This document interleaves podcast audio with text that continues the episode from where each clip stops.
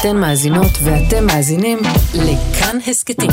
כאן הסכתים, הפודקאסטים של תאגיד השידור הישראלי.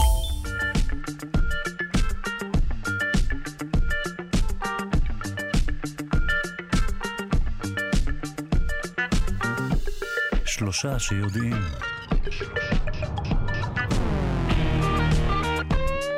שוב, בוקר טוב למצטרפים לשעה השנייה שלנו, שלושה שיודעים, כאן, בכאן תרבות.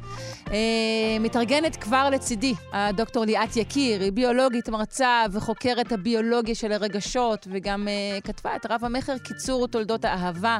אנחנו נשוחח כאן יחד אה, שעה שלמה על אהבה, ואולי נפוצץ את הבלון אה, שקרוי אה, בן אדם בעצם. אנחנו בסך הכל קופי אדם אה, גדולים, ואולי לא כל כך מורכבים.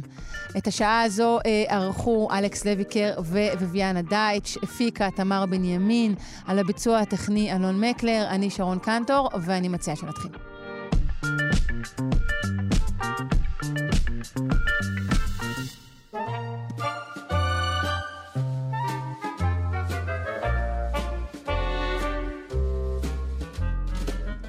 איזה כיף. יום רביעי אה, זה היום בו אנחנו מנהלים אה, שיחה ארוכה ונינוחה על אה, נושא אחד אה, עם אורח, אה, או אורחת במקרה זה, שיושבים איתי כאן באולפן שלנו בתל אביב. והבוקר נמצאת כאן הדוקטור ליאת יקיר, היא ביולוגית מרצה וחוקרת את הביולוגיה של הרגשות. היא מחברת רב המכר קיצור תולדות האהבה, ואם אתם, מאזיננו הנבונים, הקוראים, הייתם ניגשים גם על המכשיר הנלוז, הקרוי מכשיר הטלוויזיה, אולי הייתם זוכרים אותה אה, גם מתוכניות טלוויזיה, ואני התארחה. שלום, היי. היי, היי, שרון. היי, טוב שבאת אלינו, תודה רבה. תודה לך. אה, אני אתחיל קצת מכיוון אישי אלייך. איך מגיע אדם לחקור רגשות ואהבה דווקא מכל הדברים? אה, אז אה, באמת אה, במהלך הלימודים, בדוקטורט, בפוסט-דוקטורט, במכון ויצמן, עסקתי בנושאים אחרים של ביולוגיה, גנטיקה, חקר הורמונים, בהקשרים גם של סרטן ומחלות, ואלה התחומים שאני באה מהם, של מדע בסיסי. ובעצם אה, עשיתי איזשהו מעבר לעולם של אה, חינוך מדעי באיזשהו שלב, וככה בסוף הפוסט-דוקטורט עברתי לעולם החינוך והנגשת המדע.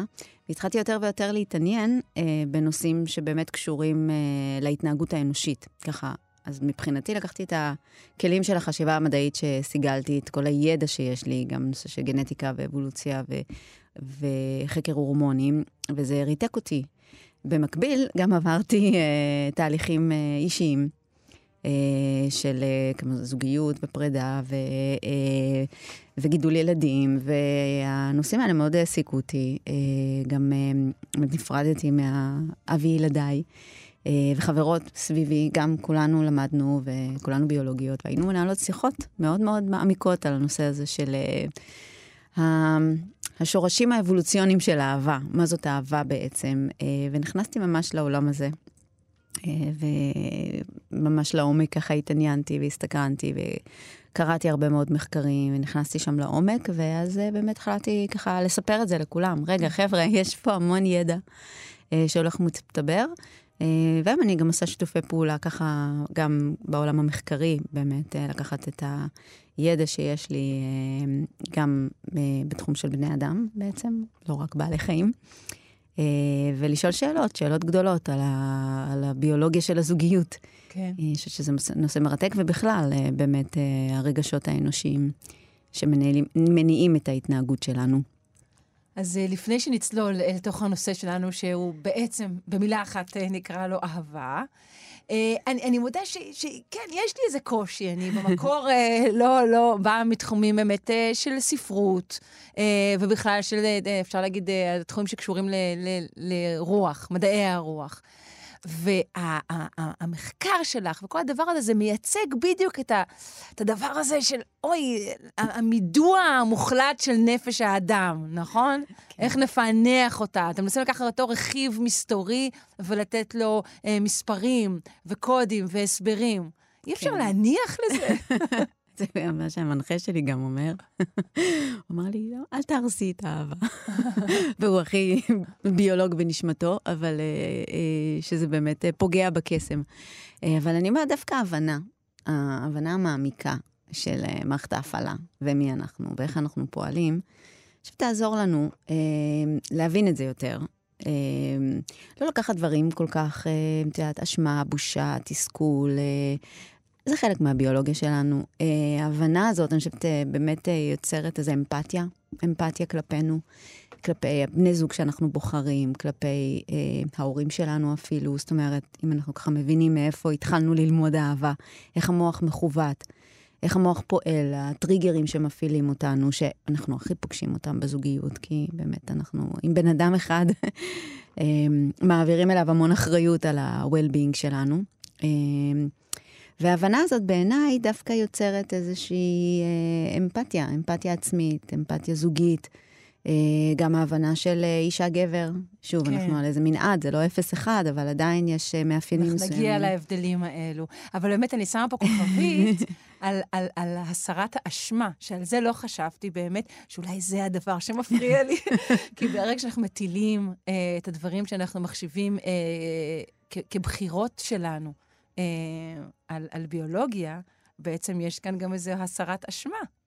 הסרת אשמה מסוימת, זאת אומרת, במובן מסוים. זאת אומרת, למשל, שאני קוראת אה, שגבר מבוגר אה, אה, מקיים יחסים, אה, כאילו, מתאהב באישה צעירה מאוד מאוד מאוד ממנו. אז ביולוגית, יש פה הבנה מלאה של, ה... של החיווטים שגורמים לזה. אה, בכלל, למה אנחנו נמשכים לאנשים צעירים באופן כללי. אה, אבל אה, אז יש כאן איזשהו, באמת, אני חושבת שבאמת אה, סוג של אה, השלמה וקבלה של המין, אני לא אומרת, לא, זה לא מוצדק, באמת, זה לא מצדיק הרבה מאוד דברים, כמובן, כמובן, כמובן. אבל אני חושבת שגורם לנו להסתכל על הדברים קצת אחרת, לא לקחת הכל נורא אישי ונורא... אנחנו עוד בעל חיים על כדור הארץ, זה הכל. כאילו, די קצת עם ההתנשאות והיוהרה, אנחנו שימפנזה. קופי אדם. שקרנים במיוחד. אני אוהבת את המחקרים על אתרי היכרויות, כאילו, וואו. 80, אה, 90 אחוז מהאנשים משקרים כל הזמן. אה, בסדר, גם זה, את יודעת, את לא לוקחת את זה קשה, כי את אומרת, אוקיי, כאילו, כולנו מנסים למקסם את פוטנציאל כן. הרבייה שלנו, זה הכל. אנחנו לא מאשימים את ציפור השיר כשהיא שרה נורא יפה באיזשהו שקר, נכון? בדיוק, והם אוקיי. משקרים כל הזמן, כן. הבעלי חיים כל הזמן משקרים, כל הזמן. הטבע עובד על הסוואה ועל אה, רמייה. של זכרים נקבות, נקבות זכרים, כולם את כולם, כל הזמן. אה, הגן האנוכי, כאילו, אנחנו בנויים לזה, אז אוקיי, זה לא מצדיק, אבל זה עוזר לא לקחת, שהגעתי לדייט, נגיד, שבחורה מגיעה לדייט ומגיע גבר ששם תמונה, או היא שמה תמונה שלה בעשר שנים צעירה יותר, אז היא לא עושה לי דווקא.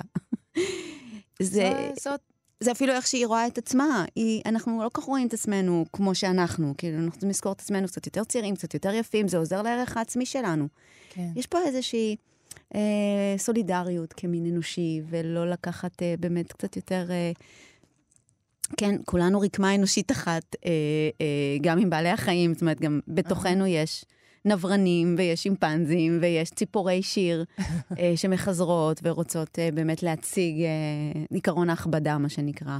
אה, שגבר יושב בדייט ולפעמים ככה מתאר את היכולות ואת ההישגים שלו, אז זה בסדר, זה בסדר, זה... או שאישה מתארת את ההישגים שלה. אנחנו רוצים למקסם אה, את היכולות שלנו. שוב, כמובן להיזהר מהפרעות כן, נפשיות נכון. והכול. לא, ברור. לזהות את זה. וגם סתם להיזהר מנודניקים. כן. אה, אוקיי, אז עכשיו אנחנו באמת אה, נכנסות פנימה.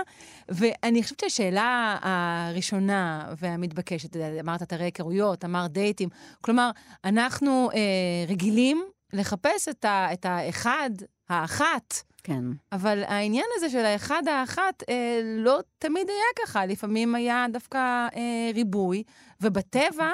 בכלל יש ריבוי, נכון? כן. הסיפור של המונוגמיה הוא, הוא גם קצר בזמן וגם קצר בנפח. כן, זהו. פה, אני חושבת שפה אתה מפוצצת את הבועה הכי, הכי גדולה, את הבלון הכי גדול של, של סיפור המונוגמיה וההוא והיא, ו... ואז מסתכלים על עולם החי, אה, וכמו שאמרנו, אנחנו עוד חוליה בשרשרת, ומבחינת הגנים שמעצבים את היצור הזה, שבנוי להתרבות ולהשאיר את הגנים פה כמה שיותר חיי נצח. אה, את אומרת את זה כלאחר יד, אבל כבר אנשים, את יודעת, לא, לא רואים ב, ב, בעניין הזה תכלית אה, קיומם. אה, לא, אני אומרת, האסטרטגיה היציבה בעולם החי היא mm-hmm. פוליגמיה. זאת אומרת, הזכרים מתחרים, המנצח לוקח הכל, הנקבות הולכות עם המנצח, הוא גם כן. לא לוקח. הן הולכות איתו, הן רוצות אותו, הן רוצות את הטוב מכולם. אחת התעלומות של האבולוציה בכלל זה מדוע נוצרו זכרים, כל הסיפור של רבייה מינית, חצי מהאוכלוסייה אוכלי חינם, מה הסיפור של זה. אה, יש פה שאלות. אה, שלנו כאילו מובנות, מה זה, מה זה למה יש זכרים? זה, זה זכר, איך יכול להיות אחרת חוץ מזכר ונקבה? מה תפקידו של הזכר בטבע? אה, איך ההתפתחות שלו לאורך הזמן? אה, ואז כאילו יורדות, זאת אומרת, יש יותר תובנות בהבנה הזאת באמת שהאסטרטגיה היציבה מבחינת הגנים. זאת אומרת, לחפש את ה... זאת אומרת, להעביר לדור הבא, אה, אה, לעשות השבחה גנטית, אם נרצה, אמ, אז, אז הזכרים בעצם מתחרים, על, אה, וזה עם באמת הגנים הטובים ביותר, עוד פעם, זה לא הטובים ביותר כמובן, זה המותאמים לסביבה. אה, זה שבסביבה הזאת מצליח לייצר כמה שיותר משאבים, לנצח את כולם, mm-hmm. הנקבות אה, את הזרע הזה מעבירות לדורות הבאים, מעוניינות בזרע הזה. אה, וזאת האסטרטגיה היציבה יותר. כשהוא מתחיל להפסיד, הן עוזבות אותו והולכות עם המנצח החדש, אין סנטימנטים. אוקיי. Okay. יש, אה, רואים קרבה, רואים אה, התחככויות והתגפפויות, אבל רואים, רואים גם התגפפויות עם אחרים, הכל בסדר. אז זה פוליגמיה, זאת אומרת, ריבוי. בדרך כלל הנקבות רוצות את הזכר היותר, זה, אבל מדי פעם הן גם הולכות עם זכרים אחרים. אה, והאסטרטגיה הפחות יציבה, בצורה משמעותית, זה מונוגמיה. ומונוגמיה מתרחשת בתנאי מחסור, בתנאים שאין מספיק, אה, יש הרבה אויבים, אין מספיק אוכל. אה, ציפורים הן מונוגמיות, הרבה ציפורים, כי יש ביצים, הביצים הם מחוץ לגוף, האמא לא יכולה להגן עליהם. מישהו צריך לשמור עליהם כשאימא מביאה אוכל, ומישהו שומר עליהם כשאבא מביא אוכל. וככה יש איזו חלוקת תפקידים, כי הצאצאים האלה דורשים הרבה הגנה. אבל גם הם לא מונוגמים כל החיים. זאת אומרת, זה גם, אה, הם סדרתיים, הם מתגרשים כל הזמן. מונוגמיה סדרתית, כלומר, ברגע נתון אה, נמצאים עם, עם, עם בן, בת זוג אחד, ואחר כך עוברים לאחר. פר פרויקט, זאת אומרת. פר פרויקט. כן, הגוזלים okay. אוקיי. עוזבים את הקן, נגמר uh-huh. הפרויקט, אה, ועוברים לפרטנר אחר. כאילו, כן. לא, לא שמים את כל הביצים בסל אחד. כן. זה, זה ה... ובוגדים כל הזמן. יש מחקר, ברגע שהייתה התפתחות של יכולת ריצוף DNA והכל, ובדיקות אבהות, אז עשו את זה ליונים. וראו שבממוצע 30% מהביצים בקן של יונים לא היו של הזכר שדוגר עליהם. זו תופעה מאוד נפוצה בטבע של אה, באמת אה, אה, פיזור גנים, פיזור סיכונים בעצם. זאת אומרת, זאת אומרת, יש בזה היגיון. זאת, אפשר להגיד, זאת בחירה אה, שהיא, שהיא היא לא מודעת לציפור. נכונה יותר אבולוציונית. בדיוק. היא לא מודעת לציפור, כן. היא לא מודעת גם לנו, שאנשים בוגדים, כן? זה, זה אחת התופעות הכי נפוצות והכי לא מדוברות בבני אדם. אמ, שגם מוסברת על ידי הביולוגיה, זה לא איזשהו, זה, זה באמת אה, קשור לחיווטים, אמ, שמעודדים גיוון. עוד כלומר, פעם. כלומר, גם אצל בני אדם, את אומרת, המנגנון הזה שמעודד גיוון, כן. גם הוא המנגנון שקיים. כן, והוא אפילו אותו אפקט בדיוק, זאת אומרת, אה, הוכיחו אותו גם אה, בבני אדם, זה נקרא אפקט קוליג', בשפה מדעית זה אפקט הרוויה המינית. אה, זה נקרא על שם קוליג', זה היה נשיא ארצות הברית, ש, אהה. שזה סיפור כזה בדיחה עליו, אה, אבל על, בנוגע לריבוי, אה, אם תרצי אני אספר, אבל באופן עקרוני, אפקט הרוויה המינית התגלה כבר בברקלי בשנות ה-50, שבעצם בגדול הראו את זה על זכרים, ואחר כך גם על נקבות. אצל הזכרים זה יותר חזק, האפקט, שלוקח יותר, באופן הדרגתי, יותר זמן להגיע לפורקן, אה, לזכר, אה, אה, באותו סיגנל, זאת אומרת, עם אותה נקבה. Mm. וכשמציגים לו נקבות חדשות, אה, הוא נשאר על אה, זמן מאוד נמוך, 2-3 דקות, וממשיך עד תפיסת כוחות ומוות. אה. אה, וכשמציגים לו את אותה נקבה, זה הולך ועולה עד לרבע שעה שלוקח לו, ובפעם השמינית שהוא, שהיא מוצגת לו, אז הוא אפילו לא מתקרב אליה. אה, וגם כשעשו את זה על הנקבות, רואים שהם באמת חוזרות לאותו זכר, כשהן בעצם בהתחלה, אבל uh, גם מדי פעם ככה uh, מאוד מתעניינות בסכרים חדשים בסביבה. Uh, וזה מנגנון ש, שבעצם גורם לשעמום הזה, זאת אומרת, המוח מייצר, מה זה שעמום? יותר, פחות דופמין עבור סיגנל מוכר, עבור סיגנל אה, אה, ויותר דופמין עבור משהו חדש. עכשיו, כל אדם שמספר על איזשהו אה, גבר או אישה על רומן, זה תמיד אה, אדרנלין מטורף. אדרנלין זה גם אה, מאוד דומה לדופמין, וגם הפרשה מאוד גבוהה של דופמין. כל הדמיונות והפנטזיות וההתרגשות הזאת, אה, החדש מעורר אה, יותר מאשר המוכר. עכשיו, זה מנגנון אבולוציוני, גורם להמון צער וכאב ו- ותסכול אה, אצלנו בצורה פסיכולוגית כבני אדם, נכון? אבל האם הוא בעצם מנגנון ביולוגית... שנועד, שוב, להשבחה אה, מינית? הוא נועד אה, לזה שבתקופת חיים שלך כיצור על כדור הארץ, יש לך תפקיד אחד לעשות, לשמר את הגנים ושהם לא יעצרו בדור שלך, אלא ימשיכו לדורות כן. הבאים. בוא, ב-40 שנות רבייה שלך, או 38 שנות רבייה שלך, אה, אל תשים את כל הביצים בסל אחד, באמת. אה, יש את ה, אה, באמת את הילדים הראשיים, אם נקרא להם, ושיהיה גם עוד אופציות, פיזור סיכונים, זה הכל, פיזור סיכונים. וזה נכון, המנגנון הזה גם לזכרים וגם לנקבות. כן, מה, שהם, מה שבעצם ראו ב, בשנות ה-50 זה היה בברקלי על הזכרים, שבאמת הוכיחו את אפקט הרוויה המינית. אה, ואז בשנות ה-80 עשו את זה, לקח 30 שנה לעשות את זה על אה, נקבות. אה, נקבות גם יותר בררניות, הן יותר סלקטיביות, הן פחות הולכות אחרי כל זכר, הן מאוד, זה כמובן גם הגיוני אבולוציוני, כי הן נושאות בכל הנטל, והבחירה פה היא מאוד חשובה של איזה גנים אני מעבירה לדור הבא ומשקיעה שם את כל, ה, את כל הזמן שלי. ומשאבים ואנרגיה, כמובן, הריון ולידה והכול.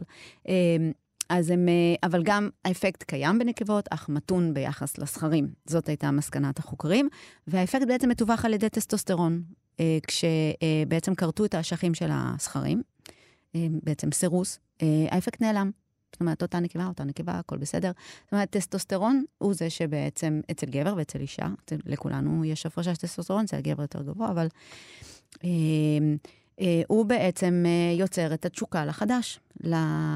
גם התשוקה גם אה, למעמד, זאת אומרת, המשיכה שלנו גם, לא לכל אחד, אלא כן. למישהו שהוא... בעל הזנב הגדול, או זה שניצח בקרב, או כל הדברים האלה. בדיוק, לא אוקיי. כל... כן.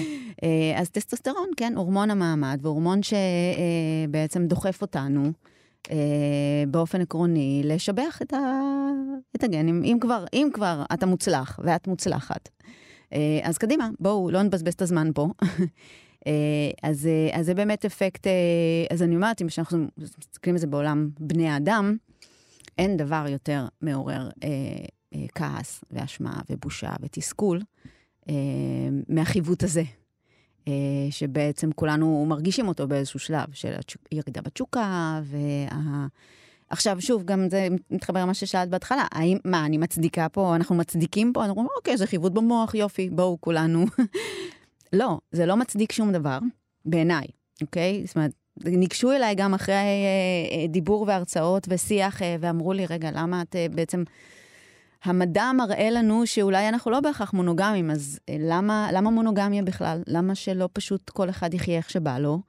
זה כבר שאלות, את יודעת, שבני אדם מתעסקים בהן. אה, אה, אבל בעיניי, עדיין יש לנו, יש את המוח הלימבי, אוקיי? בין הרקות מאחורי העיניים, מוח הלטאה, האזור הקדום יותר, שבאמת אחראי על הרגשות. שמניעים 90% מההתנהגות שלנו, אזור שפועל פי שבע יותר מהר מאשר האזור הרציונלי והמווסת והחושב, ולכן אנחנו מאוד מונעים מהדחפים האלה. אבל אנחנו יצור אימונה מצחית מפוארת, 30 מיליארד נוירונים כאן, ולכן הריגושים גם באיזשהו שלב משעממים אותנו. זאת אומרת, להמשיך ולהתרגש רק כל פעם משהו חדש. הריגוש כשלעצמו הופך להרגל.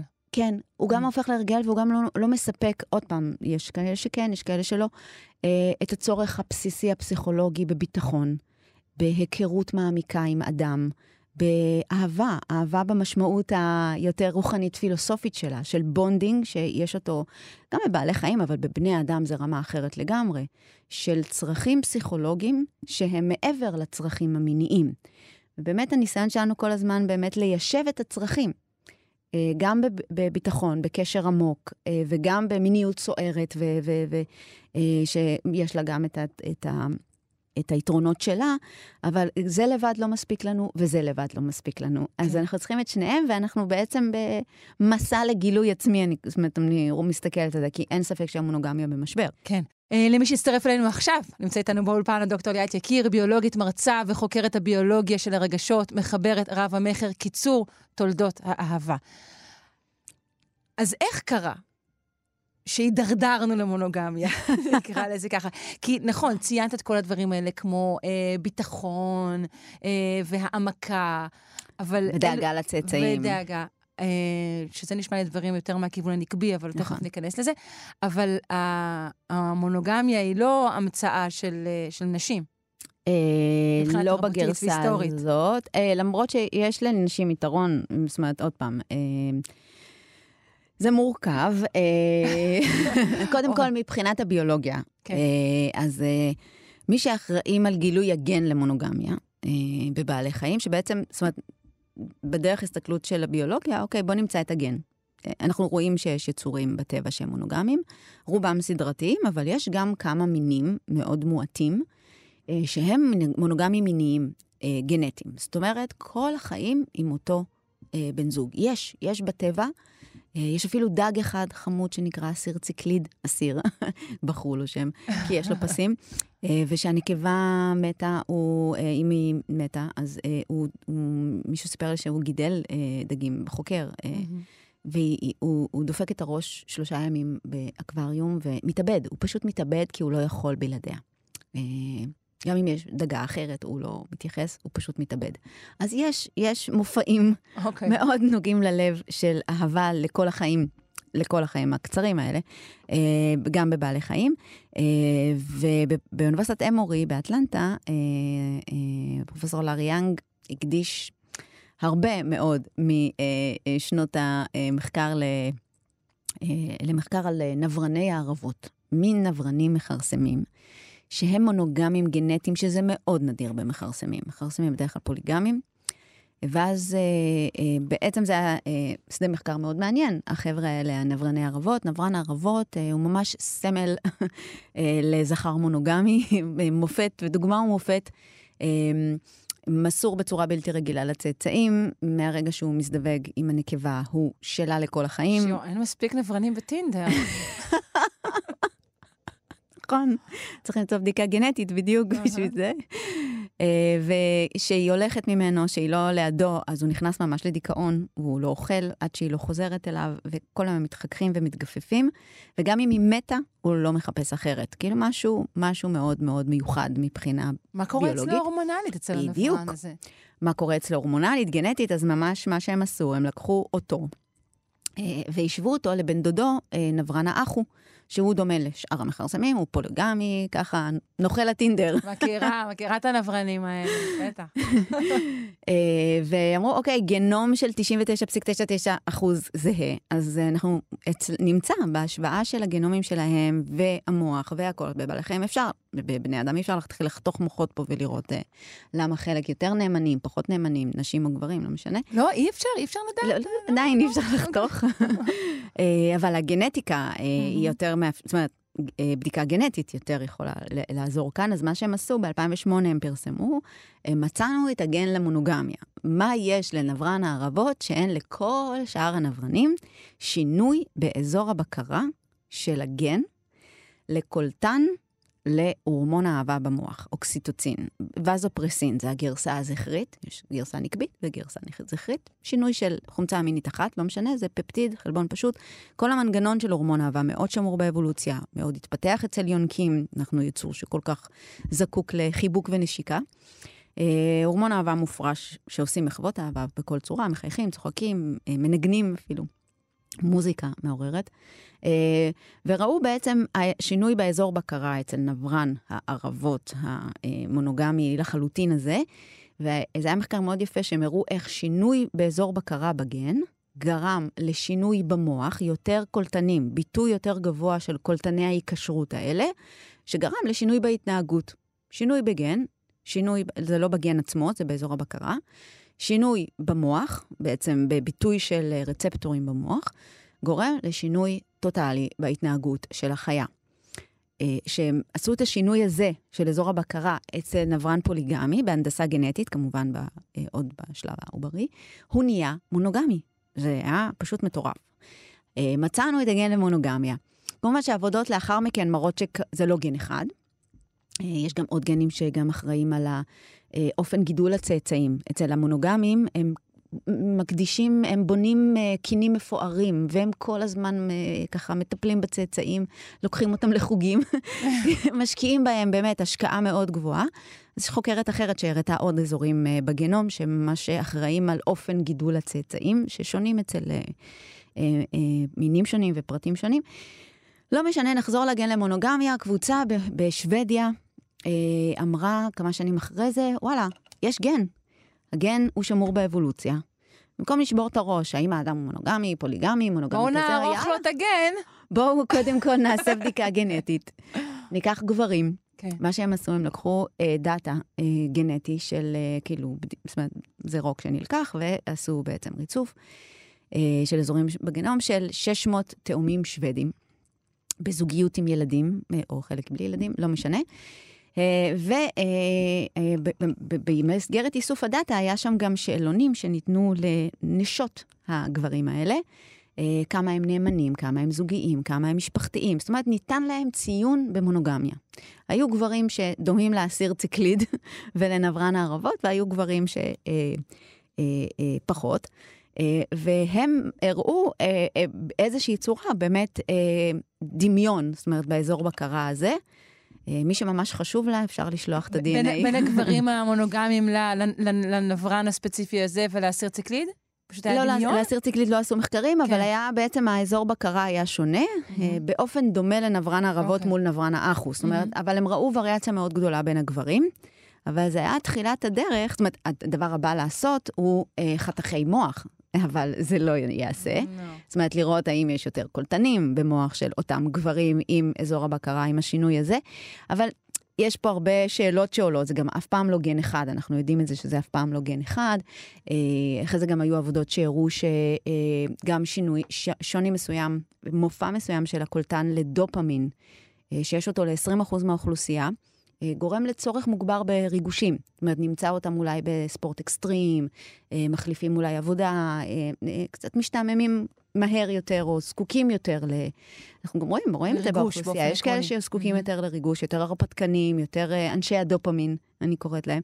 ויש יותר אנשי הבית, אנשי הקהילה, אנשי... ה...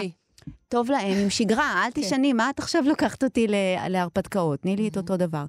אה, אז אה, המנעד הזה הוא מרתק בעיניי, זאת אומרת, קולטנים במוח, ביטוי של קולטנים במוח, גורם לנו אה, באמת להתנהגות שונה. אז השאלה לגבי המונוגמיה בבני אדם ברמה הביולוגית היא מרתקת. יש כיוונים, יש... אבל היא לא, כמובן לא פתורה. אבל באמת, כן, כנראה גם הביולוגיה מסבירה את השוני בין אנשים שונים. אצל בני אדם יש גם חינוך. ותרבות, ואיזה בית גדלתי, ומה ראיתי. אצל בני אדם יש אונה מצחית, ואנחנו לא רק מונעי דחפים. אבל יש לומר שההוללת המונוגמיה, כפי שאנחנו מכירים אותה היום, היא, היא, היא תולדה של חברה, של, כן. חברה, של מהלכים היסטוריים נכון, ושל דת. נכון. בעצם, אה, מי שהפיץ את המונוגמיה, פוליגמיה הייתה האסטרטגיה השלטת, לפחות באזור שלנו, כן, במידה מאוד רבה. כל מי שעיין בתנ"ך אה, יודע את זה. בדיוק, שלושה אבות, ארבע אמהות, mm-hmm. זה לא עובד. וגם עכשיו, ערב, אפריקה, גברים בעלי מעמד לוקחים לעצמם יותר נשים. ו... ואפילו אם תשאלי אישה, ככה נלך אה, שלושת אלפים שנה אחורה, אם היא מעדיפה להיות אה, אה, אצל המלך, או אצל גבר שחסר קול, יכול להיות שהיא תעדיף את המלך, כאילו. אפילו אם אני אישה רביעית אצלו. כן, כן? אולי, מה עדיף להיות? אישה רביעית אצל מישהו עם אין סוף משאבים, או אישה...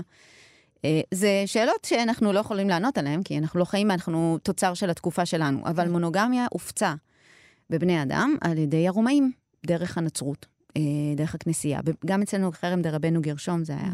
שמה היה האינטרס אה, המרכזי בעצם בכפייה, במלחמה בפוליגמיה?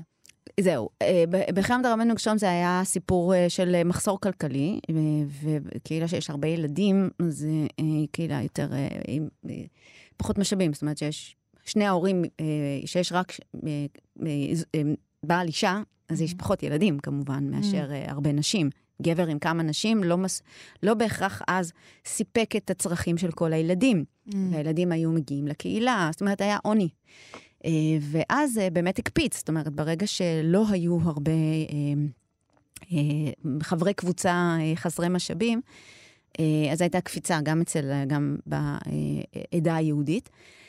מבחינת הסיפור היותר גדול זה כמובן האימפריה הרומית, היא הפיצה את זה כבר בגדול.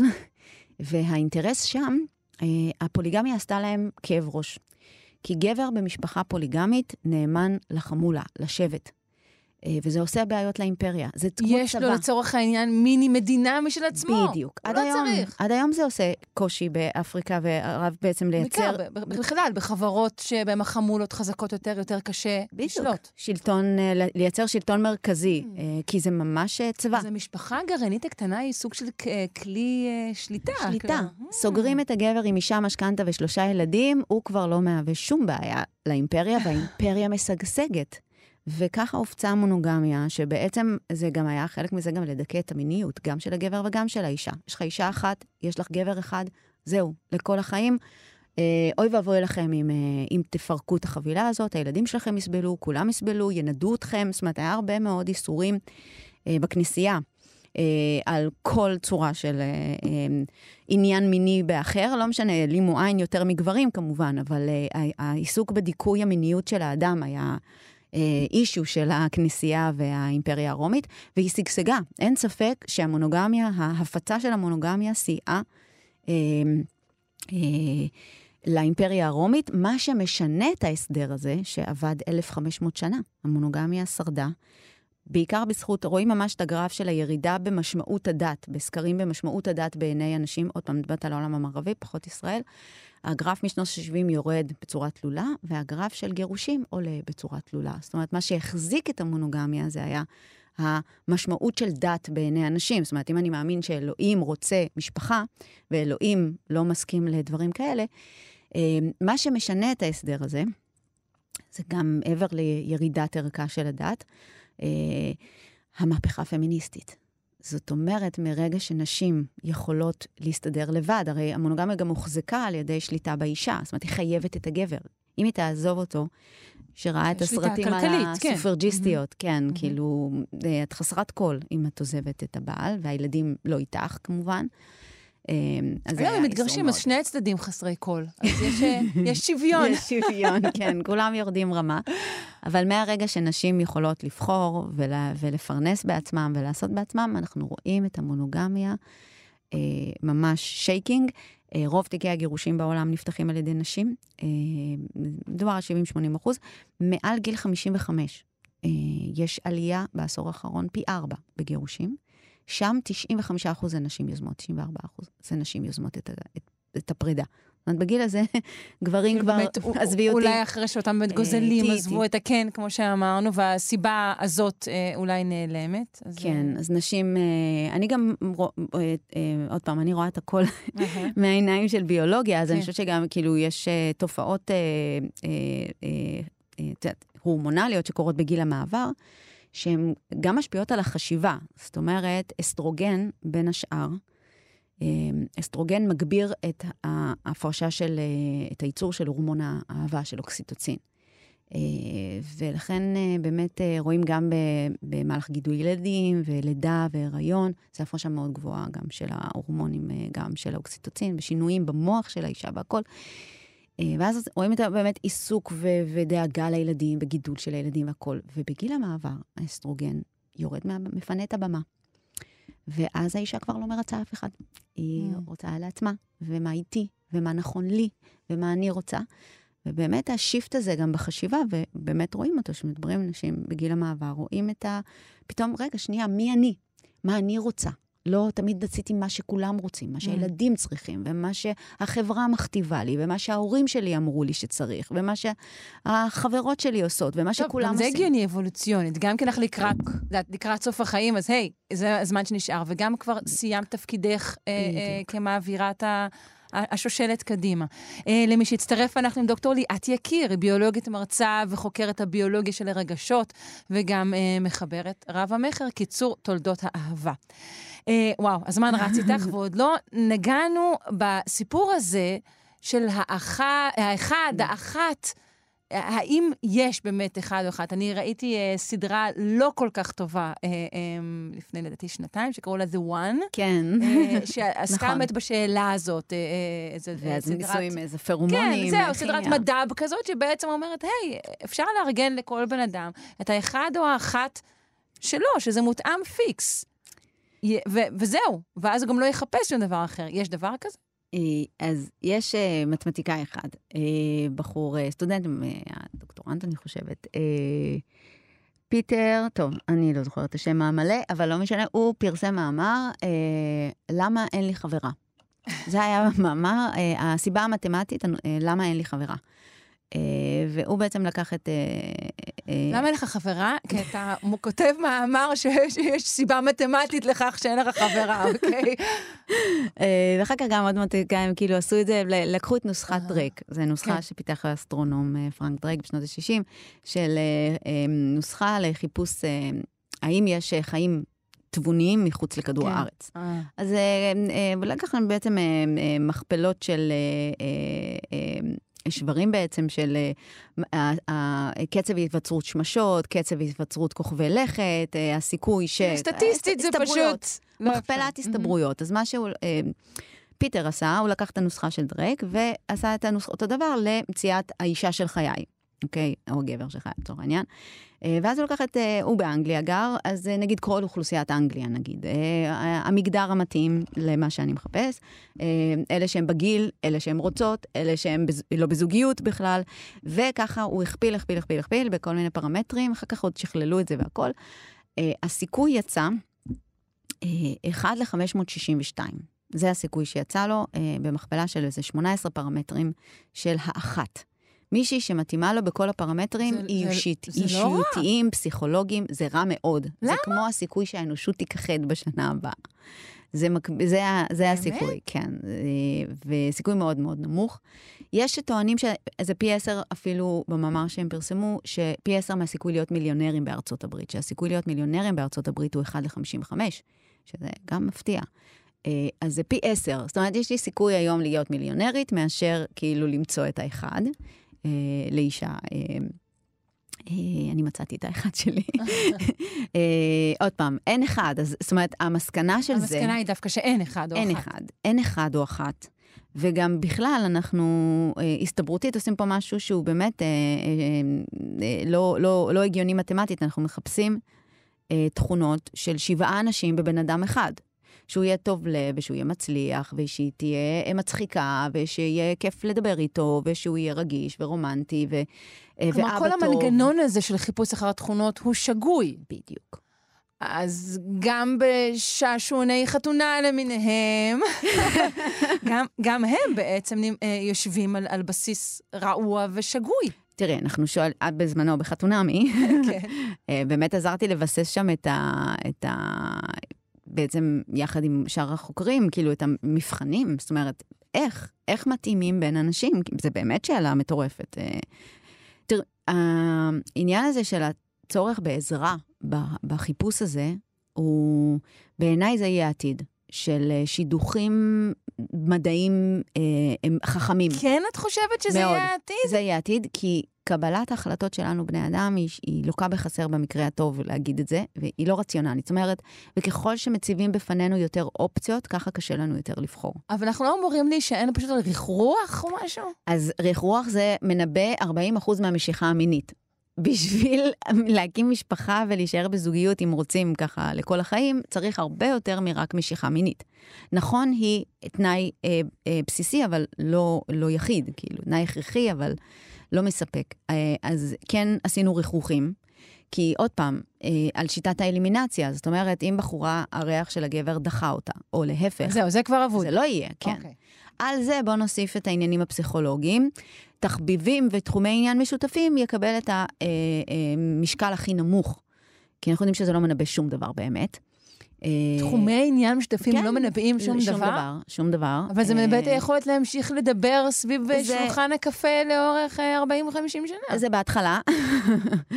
אה, אבל אה, בוא נגיד מכל המכפלות הסתברויות האלה, אה, אי אפשר, כל גורם שנכניס יקטין לנו את ההסתברות למצוא את האחד עוד יותר. אז אנחנו, כשבבואנו, אנחנו לא רוצים להגיע לפיטר המסכן שם. אוקיי. בדיוק. אז התאמה אישיותית נכון, אבל עוד פעם, גם כאן מסתכלים, שמסתכלים על...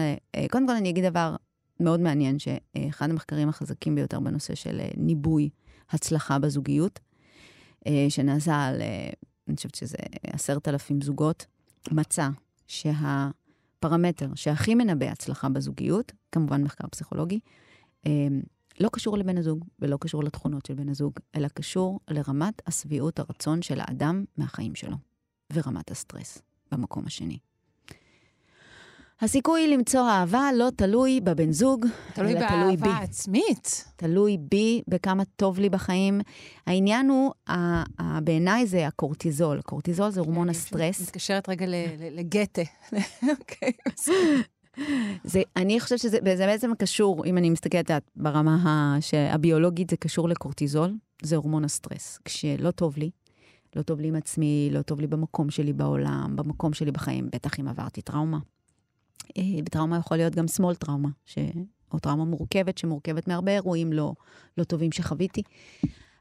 הקורטיזול משנה את הראייה שלנו. אם הורמון האהבה גורם לנו לראות דברים ורוד, וזה מה שקורה שמאוהבים, הכל נראה מדהים ומושלם ואידיאל, קורטיזול ההפך. הוא מגביר את החשיבה השלילית, שהיא גם ככה קיימת. זאת אומרת, המוח שלנו מאוד מכוות לראות את הרע. אה, קורטיזול נשאר בדם, הזמן אה, חיים שלו זה 20 דקות, אוקסיטוצין זה 6 דקות.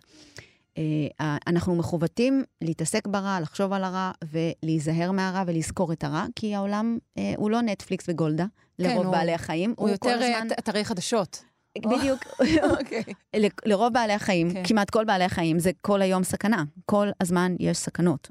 אנחנו היחידים שככה יצאנו טיפה מהלופ, אבל המוח לא יצא. המוח עדיין בסוואנה פוחד מכל דבר שזז, כי אנחנו די יצור חסר יכולות חוץ מהיכולות השכליות שלנו, אבל אף אחד לא עדכן אותו שכבר אין ממש סכנות, אז הוא עדיין חי בסכנה, ולכן כשאני מוצפת קורטיזול רוב היום, לא טוב לי בעבודה, ולא טוב לי, אין לי חברים, או לא יודעת, לא משנה מה, החיים שלי לא, אין לי עוגנים מספיק שמייצרים לי well-being, wellness, אמ, ורוגע ושלווה, אז הראייה שלי הופכת להיות מאוד שלילית וביקורתית, ואני גם משליכה על האחר דברים שאני חושבת אולי על עצמי. זאת אומרת, בן אדם שאני רואה אותו, לא משנה אם עכשיו נסיך החלומות יישב מולי, אני אראה מה לא טוב בו, אה, אני אה, אחשוב אמונות מגבילות, זאת אומרת, אה, הנה זה גם לא ילך, הנה זה לא יצליח. כי החשיבה שלי היא מאוד מוטה שלילית, אה, כשרע לי, אה, כשלא טוב לי, כש, אה, ולכן זה ההסבר בעיניי מבחינת הרמה של ההורמונים של הרגשות.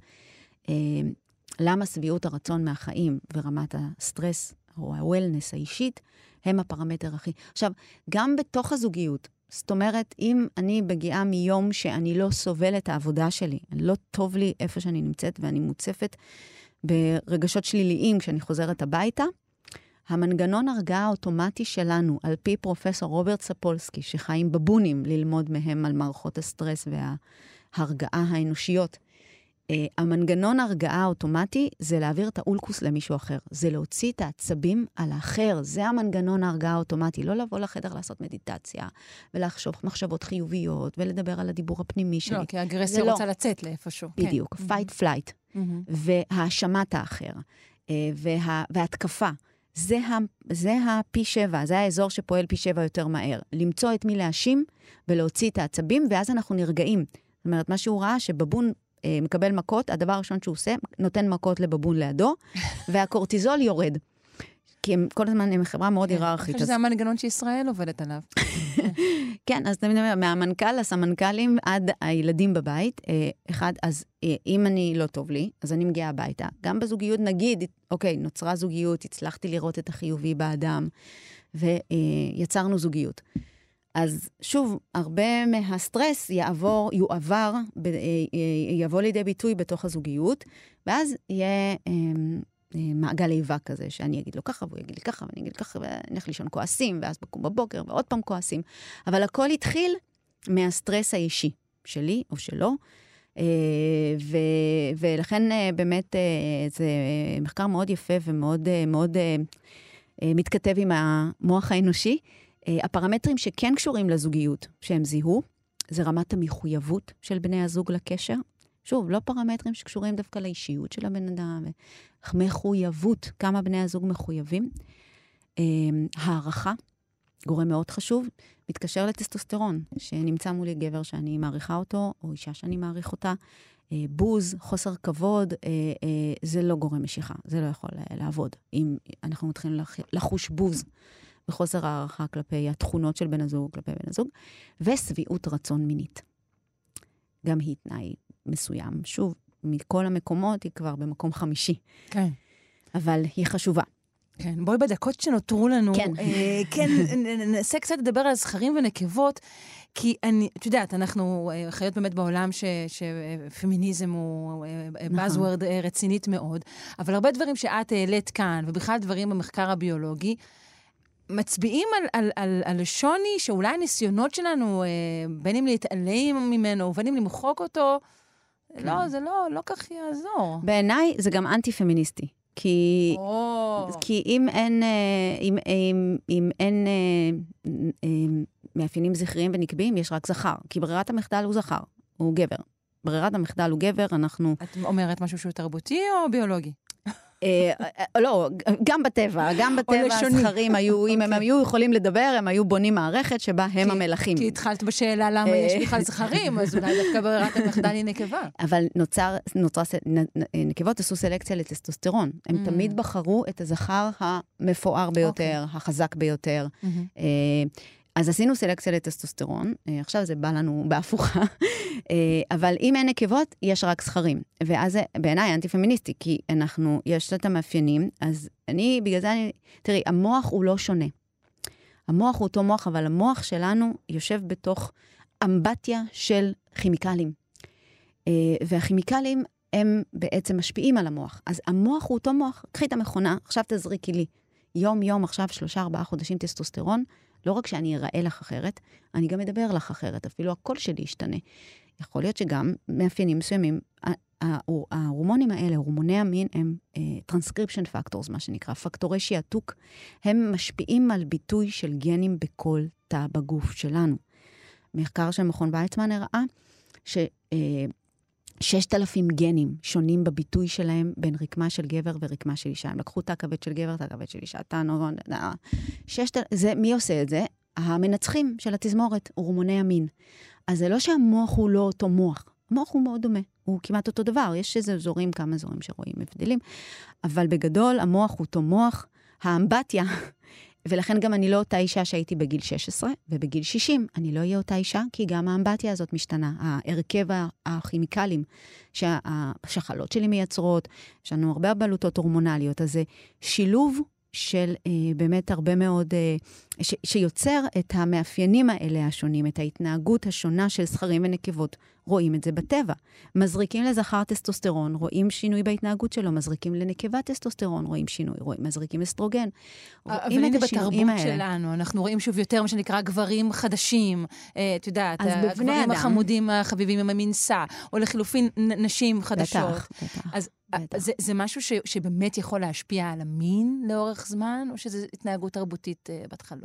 לא, זה גם משנה את הביולוגיה. אנחנו, זה, זה, זאת אומרת, הסביבה גם משנה את הגנים, זה נקרא אפיגנטיקה. זאת אומרת, ובאמת ראו גבר שמטפל בילדים. Uh, שוב, אצלנו זה, זה באמת תרבותי, שאני, שהבן שלי רואה את אבא שלו וגברים אחרים מטפלים בילדים, הוא גם מטפל בילדים, והמוח שלו גם משתנה. המוח משתנה כל הזמן דרך הסביבה. אה, ולכן אנחנו תרבותית משנים את הביולוגיה, והביולוגיה משנה את התרבות. זאת אומרת, אה, יש את ה... כאילו את הברירות מחדל של הטבע, שאנחנו באמת מסתכלים על ההתנהגות של זכרים ונקבות בטבע, ורואים, שוב, אצל המונוגמים אנחנו רואים שהזכר והנקבה יותר דומים אחד לשני. אה, זכרים ונקבות מונוגמים הם כמעט נראים אותו דבר, אין שם היררכיה חברתית, הם, זה אחת הסיבות שבאמת הטיעון לגבי שאדם הוא פוליגמי הוא יותר, אה, הוא יותר אה, חזק, כי אנחנו לא נראים אותו דבר, הגברים והנשים, לא כמו המונוגמים, ולא מתנהגים אותו דבר, ויש תחרות בין זכרים, עדיין יש לנו מלחמות ו- והיררכיה. כן, שהן מתנהלות בעיקר בין זכרים. הרבה בין זכרים והיררכיה, כל הפוליטיקה זה מאבקי כוח על, אה, על מעמד, על כבוד. זאת אומרת, אצל המונוגמים זה לא קיים. אין שם אה, הרבה התעסקות בהיררכיה, כי אה, זה לא רלוונטי. כל זכר יש לו את הנקבה שלו. אין שם מאבק של הזכרים על ליבן של הנקבות. בואי, אני אוכיח לך שאני הגבר. אין, אין אלפא. לא צריך אלפא. אה, כי כל אחת יש לה את האחד שלה, לכל אחת יש את האחד שלו. אה, אז, אה, אז אני אומרת, אז אנחנו, התרבות משנה את הביולוגיה, הביולוגיה משנה את התרבות, אז אנחנו באמת רואים במוחו של אב שטיפל במסירות בארבעת ילדיו, יותר תאים מפרישי אוקסיטוצין, הורמון האהבה. שוב, זה מנגנון שככל שמייצרים ממנו, נוצרים יותר קולטנים. המוח משתנה בעקבות הסביבה, בעקבות הדברים שאני עושה. וירידה בטסטוסטרון של אב מטפל. יש אצלו ירידה בטסטוסטרון. אה, אז באמת, אנחנו משנים את הגבר והאישה. הגבר של היום זה באמת לא הגבר שהיה. אז במובן הזה, אה, אה, אני חושבת ש... אל לנו גם לגמרי לבטל, אבל, את, ה, את הייחודיות, את היופי שיש ב, גם באסטרוגן ובטסטוסטרון. אנחנו זקוקים לשניהם, וגם לשוני ביניהם וגם לדמיון ביניהם. זאת אומרת, גם הרבה דמיון. אבל, אבל אני רק אומר שבעיניי יש נתון, אה, אה, אה, השנה נולדו, אני ראיתי את הנתון הזה באחת הכתבות, השנה נולדו באנגליה יותר ילדים לאימהות יחידניות מתרומת זרע מאשר נשואות. זה די מטורף. זאת אומרת, בכלל, לנושא הזה יש עלייה של אימהות יחידניות, 30 אחוז בכל עשור. זאת אומרת, אם אנחנו מסתכלים על זה, אז זה... לגמרי אה, נסיגה אבולוציונית לפוליגמיה, אה, בעצם, כי עדיין אה, נשים אה, לא מתפשרות, אפשר לומר. כן. אה, אבל התאים הם קטנים, זה לא תא רחב כמו התא הפוליגמי, השבט, אלא כן. איך נסיגה לתא יותר קטן. תא יותר קטן, לא ושלאישה מגדלת את הילדים, כאילו זה, זה נסיגה אבולוציונית, כי זה מה שקורה בטבע, רוב mm. הנקבות הן חד-הוריות, 97% מהיונקים זה חד-הוריות, את רואה נקבה עם הצאצאים שלה, אחד, שניים, יש כאלה שכמובן מכרסמים זה יותר, אבל את רואה נקבות, את רואה נקבות וצאצאים. Mm. אז כאילו מה, רגע, שנייה עם כל, זאת אומרת, עשינו מהפכה, ויש איזה דווקא, כאילו, אה, נשים יותר בוחרות להביא ילדים לבד, בוא נשאל שאלות על זה. למה? לא עכשיו, אבל כאילו, צריך לשאול איזה שאלות. בעצם, מה קרה? למה? למה... אה, אה, אז עוד פעם, הראייה שלי באמת, ראייה של העולם מהעיניים מאוד של הביולוגיה. אה, יש שיגידו שזה קצת אה, ככה מוריד את האדם אה, מהעמדה שהוא היה בה, זאת אומרת שאני קצת עושה רדוקציה ודטרמיניסטיות כזאת של, הנה, זה מי שאנחנו, זה לא, זה לא נכון, אבל אני כן אומרת, בואו נבין את ה... בעיניי, לחקור את זה, ללמוד את זה, לשאול שאלות, לנסות להבין את זה, רגע, למה זה קורה? באמת יכול גם לייצר לנו תובנות של בואו נייצר חברה אחרת, כאילו איך שאנחנו רוצים לראות אותה. תודה רבה. קיבלנו uh, קומץ תשובות, ויכולנו לשמוע עוד הרבה הרבה יותר ממך. דוקטור ליאת יקיר, ביולוגית, מרצה וחוקרת הביולוגיה של הרגשות. נזכיר שוב את ספרך, קיצור תולדות האהבה, למי שרוצה לקרוא עוד. תודה רבה שהיית איתנו כאן הבוקר. תודה uh, רבה. הרבה אהבה ונברני ערבות אה, לכולנו. להתראות. להתראות.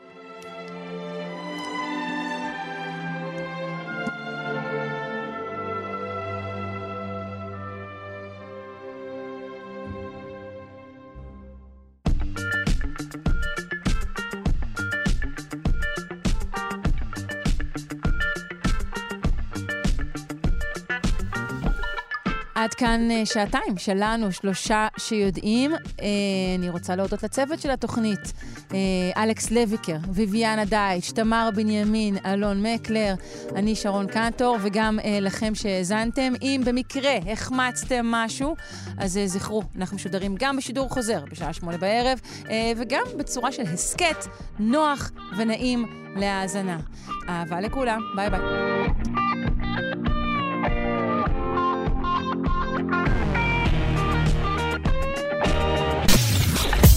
אתן מאזינות ואתם מאזינים לכאן הסכתים.